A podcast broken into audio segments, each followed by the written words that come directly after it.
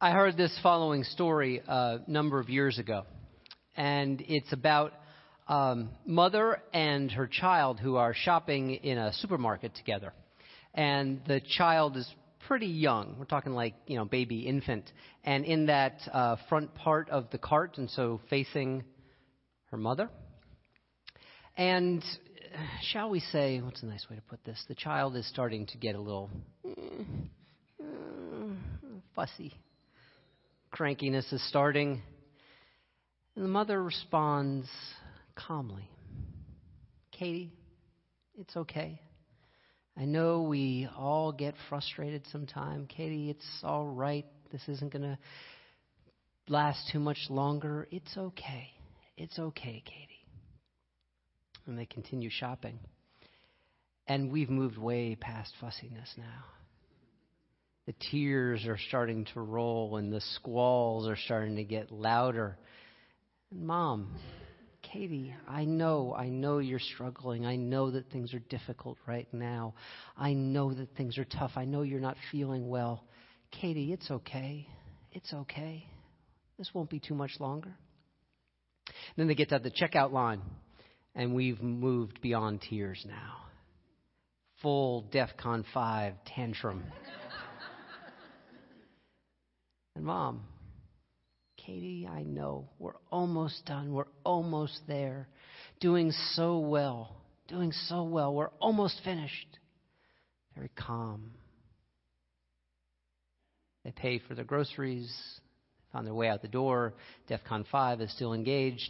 And a man who's been in the supermarket with them taps mom on the shoulder and says, You know, I've been shopping all the time that you've been shopping, and I want to tell you how inspiring it is to see you be so calm, to see you be so kind to Katie. And the woman looks flummoxed for a while. She says, The baby's not Katie, I'm Katie.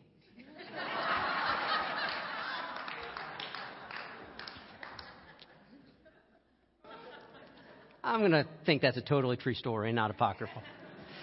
So, this is a kind of story about someone kind of handling their stuff in a really stressful situation. I'm not a parent. Many of you are. Some of you have kids this age. this is not something you have to go far to imagine being in this kind of scenario. The message for today in this series, Stories with Soul, that is inspired by the C.S. Lewis comment that there is no story worth hearing at 8 that we also shouldn't hear at 80 about kids' literature that can continue to inspire, is all about someone or a being, a creature, that is able to handle their stuff in a difficult circumstance. It is from what I like to call the Lesser Seuss canon. Little Louis, excuse me, I'm ahead of myself. King Louis cats. Some of you might know this. Some of you might remember it. It was in the collection I Can Lick 30 Tigers today, all along as I Thunk a Glunk. It's not Cat in the Hat. It's not Green Eggs and Ham. It's not the Lorax, but it's still really wonderful if you show that first slide. So that's King Louis. He is king of Katzenstein. King Louis was a proud cat, mighty proud of his royal tail. He washed it every morning in a 10 gallon golden pail. But a problem comes about. See, all that time spent washing the royal tail and making sure it is clean and pristine as can be. But the problem is it's a tail. And then after it's done being washed and beautified, it drags on the ground. King Louis Katz is not at all okay with this.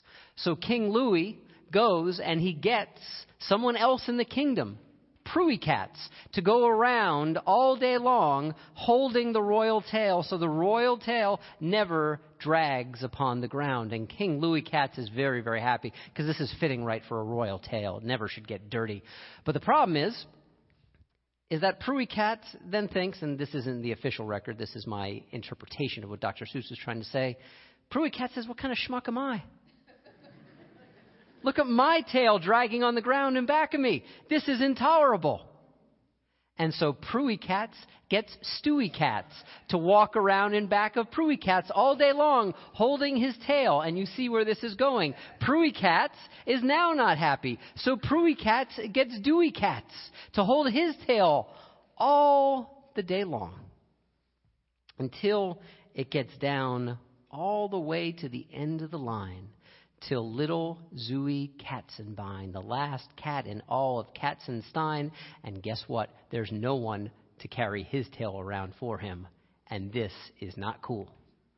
And this is what happens. His tail would never be held up, and poor old Zooey knew it because holding up a cat's tail takes another cat to do it. Poor Zooey got so awfully mad, so mad he could have spit, but he did a far, far braver thing. He simply said, I quit. I will not, shall not drag this stupid thing around. I will not, shall not keep this stupid thing from dragging on the ground. And what happens is this great chain reaction. When Zooey throws down that tail, that cat throws down the next tail, and the next tail, and all the way up to King Louis Katz. And everyone's tail is dragging on the ground now. And this is where the amazing thing happens. As Dr. Seuss, as Theodore Geisel says, they all become more democratic. Each one holds their own up. It leads to greater equality. Everyone taking responsibility for themselves. Moving away from the place where it started. My tail's too good to drag upon the ground. My tail can't possibly get dirty. Dr. Seuss was sly. I think there's a really intentional reason that he located the tail part on the backside. Some of you might know the phrase, my shit doesn't stink. There's a reason that he located it at the tail, at the ass end of the cat. the part of ourselves, symbolically, that maybe we don't want to pay attention to. We think our shit doesn't stink. But the truth is, we all have it. I'm not talking literally now. and it's going to stink because that's what shit does. So some of you might have seen something similar to this in social media and Facebook, and this is exactly what little Louis Katzenbein asks everyone to do. Own your shit. Own your tail. Take responsibility for yourself. Little Louis Katzenbein, little Nebbish, as we would say in Yiddish, little Nebbish, little Schlemiel, he experiences self differentiation. He takes responsibility, he sets limits, and not just does he set limits, he knows his values. I mean, little Louis Katzenbein could have spent his entire life going around grumbling. God damn tail, I gotta carry this all the time. He could have tried to punch out, he could have tried to take out all the other cats. But instead, he simply says, I quit. And his act of self differentiation opens up the space for everyone else's freedom. These words, self differentiation, might be familiar to some of you. I am most familiar with these words by way of Rabbi Edwin Friedman, who lived about 65, 66 years, died in the 1990s. Rabbi Friedman was a consultant, he worked in congregations, he worked as a therapist, and he was an incredibly bright fellow. He understood the power of self differentiation in community, not outside of community, because one of the things that Edwin Friedman said over and over again when he was called in to consult in congregations, in organizations, in communities for the government that was experiencing significant stress and tension, he found one thing over and over and over again. He found people who did not know how to be in relationship with each other while still leaving space for them to have their own experience. He found a lot of anxiety. He found a lot of emotional wires wires getting tripped. Because here's the thing Ed Friedman was a really, really bright guy. But he also was aware of the fact that we're social creatures, and so he could say things like this that as human beings, we have an irrational faith in the power of reason an irrational faith in the power of reason that somehow, if we're just direct enough and find the exact right words, that the person we're in conflict with, or the person who's being anxious, will hear us and everything will be neat and tidy and everything will be fine. Doesn't work that way very often. And so, what Ed Friedman talks about instead is knowing our limits, grounding ourselves in our values, not wanting to make other people change, but in being self differentiated, opening up the space in which we can change and in which they may change. There's a wonderful book by Ed Friedman called Friedman's Fables. He published it just before he died. And this story is in there. It's kind of the classic story of Friedman self differentiation. It's a story about a family with real problems, a family with real struggle, a family with real anxiety and worry. It's a story of a man and a woman who are married. And the guy is a complete and utter chaotic alcoholic. And his wife has been living for years as a complete and utter codependent, covering up for all of his misbehavior and his chaos. I mean, writing fake doctor's notes and calling in for him. He was sick and inventing one excuse after another after another and begging and pleading and hoping that if she just says the right words, if she's just real enough, rational enough, stating her case well enough, that somehow finally things will change. But it doesn't. She keeps covering up for his misbehavior, and the chaos and the pain just deepens. Until one day, she has reached her limit. They are sitting there at their kitchen table one morning, and she's drinking her coffee, and she is as worn out as worn out can be. And he has another in a series of seemingly limitless hangovers, preceded the night before by yet again more chaos and more excuses and no change. She's given up. There's nothing she can do. So she says simply, I know you are going to kill yourself with your drinking. I know that. So this is the only thing I ask. You can do whatever you want. I ask only this that when you kill yourself because of your drinking, that right now you will double your life insurance policy. So you will leave something behind for me and the kids. That's the moment in which it changes. She's not asking him to change. She's being self differentiated, knowing her values, setting limits. Like little Louis Katzenbein, she simply says, I quit. I cannot, will not lug your drinking around. I will not keep you from falling on the ground. No more anxiety or domineering or controlling. No more wondering about who's up and who's down. It's just not acceptable anymore.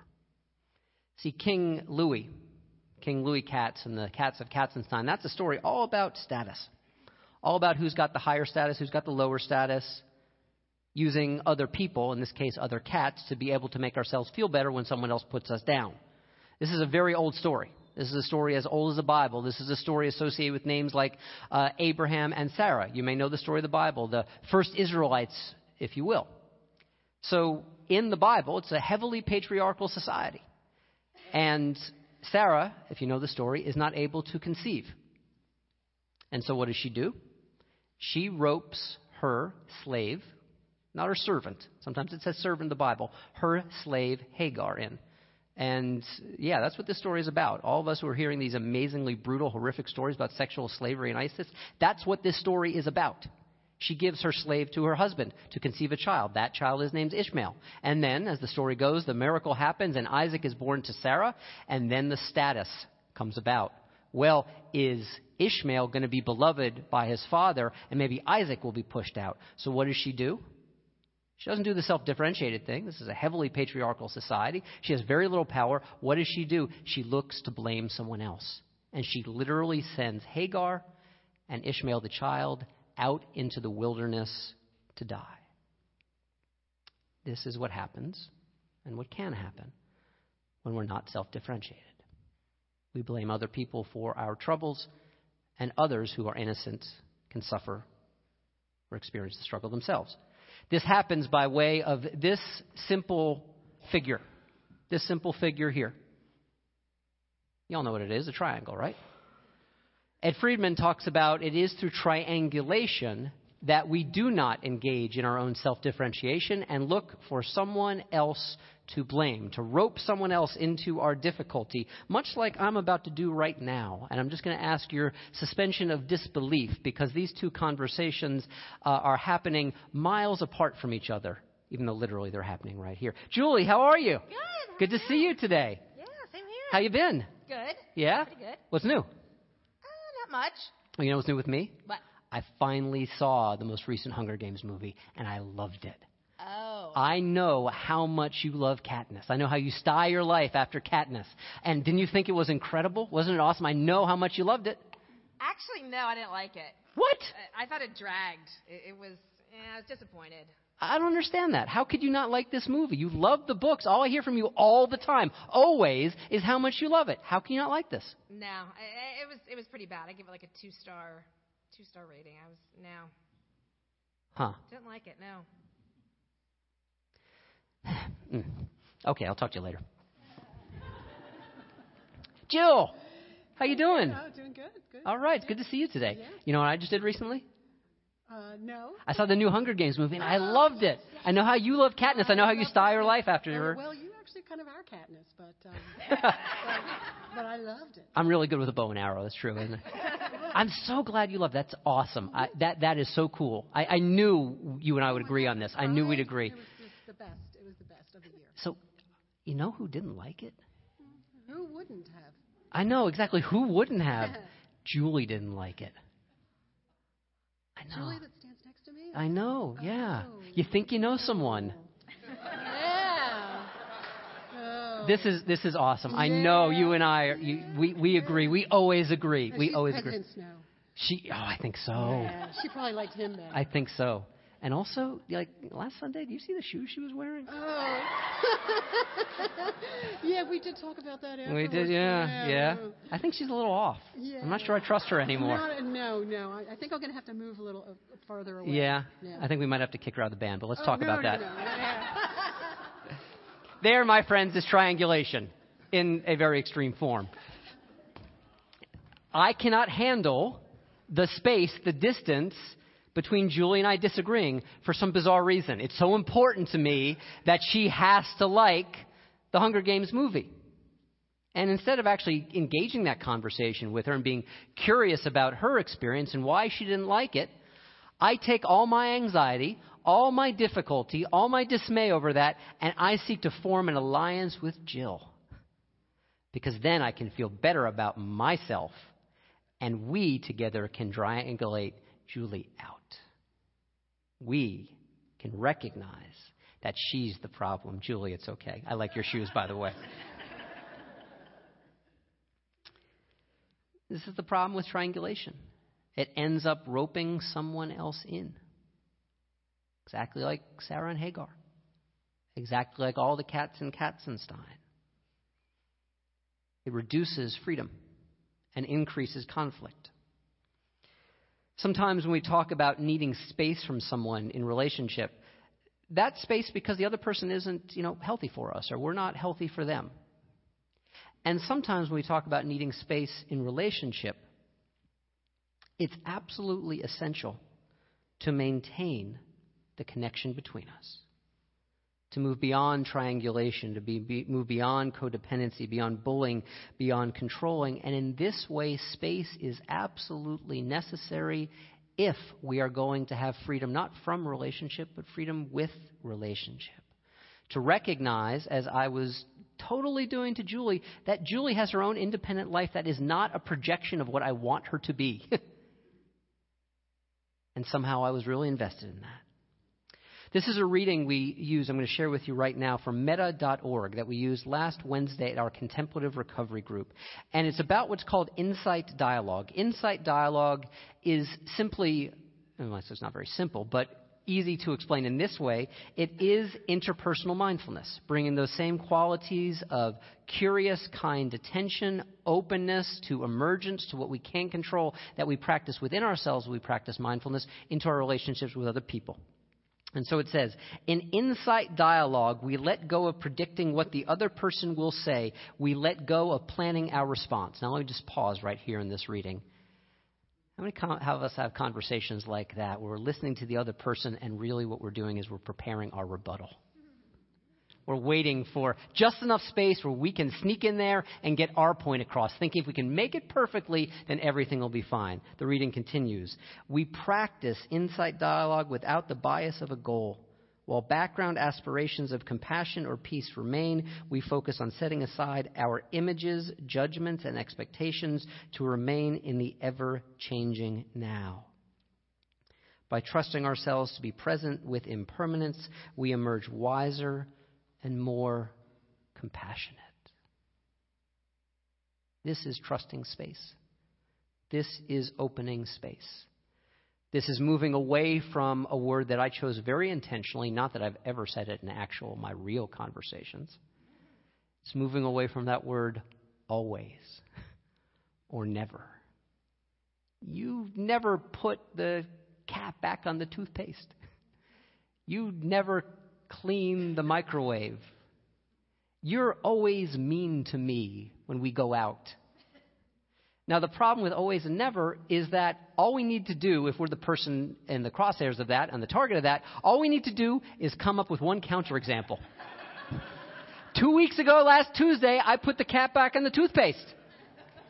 You're not right. You're not the boss of me. But the deeper problem with always and never is not that factually it's most often not correct, it's that it's not skillful. None of us can be accountable to always or never.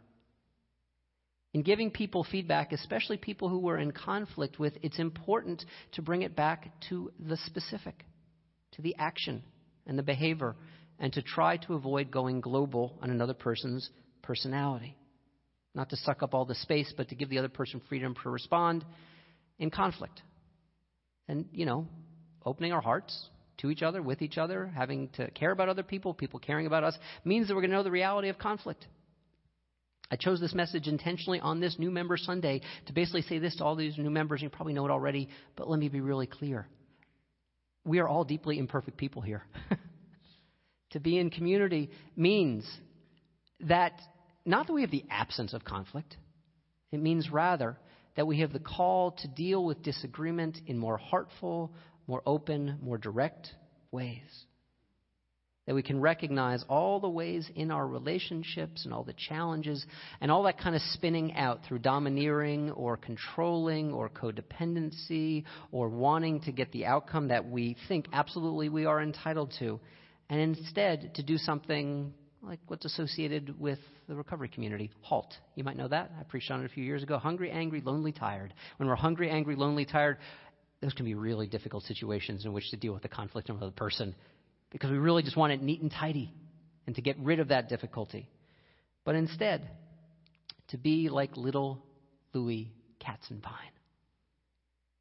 To know that peacemaking has nothing to do with the absence of conflict, it has to deal with dealing with conflict creatively, with presence, with being here, with being able to own the fact of our anxiety, to, yes, own our shit, and to recognize that when that happens, we open up the possibility not just of changing our lives, but of changing other people's lives. Self differentiation is incredibly powerful. It can change not individual lives, but it can change society. There are many stories like this, and perhaps this is the most famous.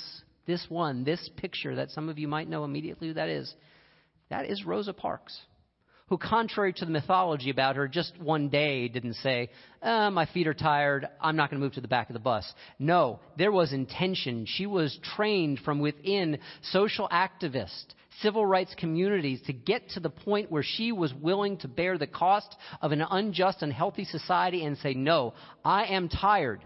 But it's not just about me, it's about setting limits and my values and knowing them, and like little Louis Katzenbein saying, I quit. I mean, the transformation that Rosa Parks was a part of, as we know, is still going on in our society right now. It needs and continues to need more self differentiated people who can set limits when we live inside of unjust systems and sick societies, and maintain our values and know who we are. Maybe some of us are in the midst of these kinds of situations right now in our lives. Very often, the first thing we can do is take a sacred pause, recognize how anxious we can feel. We can take a sacred pause, open space, recognize that things are very far from ideal. And in that moment, know that we have the opportunity and the invitation to do something that the contemplative teacher Richard Rohr said that for me is one of the most important teachings I've ever received. He said that so often when we're in the midst of difficulty, what we do is we simply end up transmitting our suffering. Julie to Jill, through me, who can't handle my own shit. But we don't have to transmit our suffering. He says we can transform our suffering. Today, may we have the capacity to stand wherever we are, whether it's shaky ground, solid ground, Swiss cheese ground. Know who we are. Set our healthy limits. Know our values. And thereby open up the possibility of greater freedom for ourselves and for others who we care about. Amen. May you live in blessing. Let's pray together. Spirit of the open way, of this unfinished creation, of the possibility of facing our lives with open hearts, even if there's shakiness there that we recognize in the midst of conflict or difficulty, especially with people who we care about, that we do not need to run so far away we stop seeing who that other person is or stop seeing ourselves. And we don't need to cling so heavily either. May we allow our people to be present here, now, grounded, open to this ever evolving creation, knowing that belovedness and belonging, these promises never disappear even in the midst of difficulty. Amen.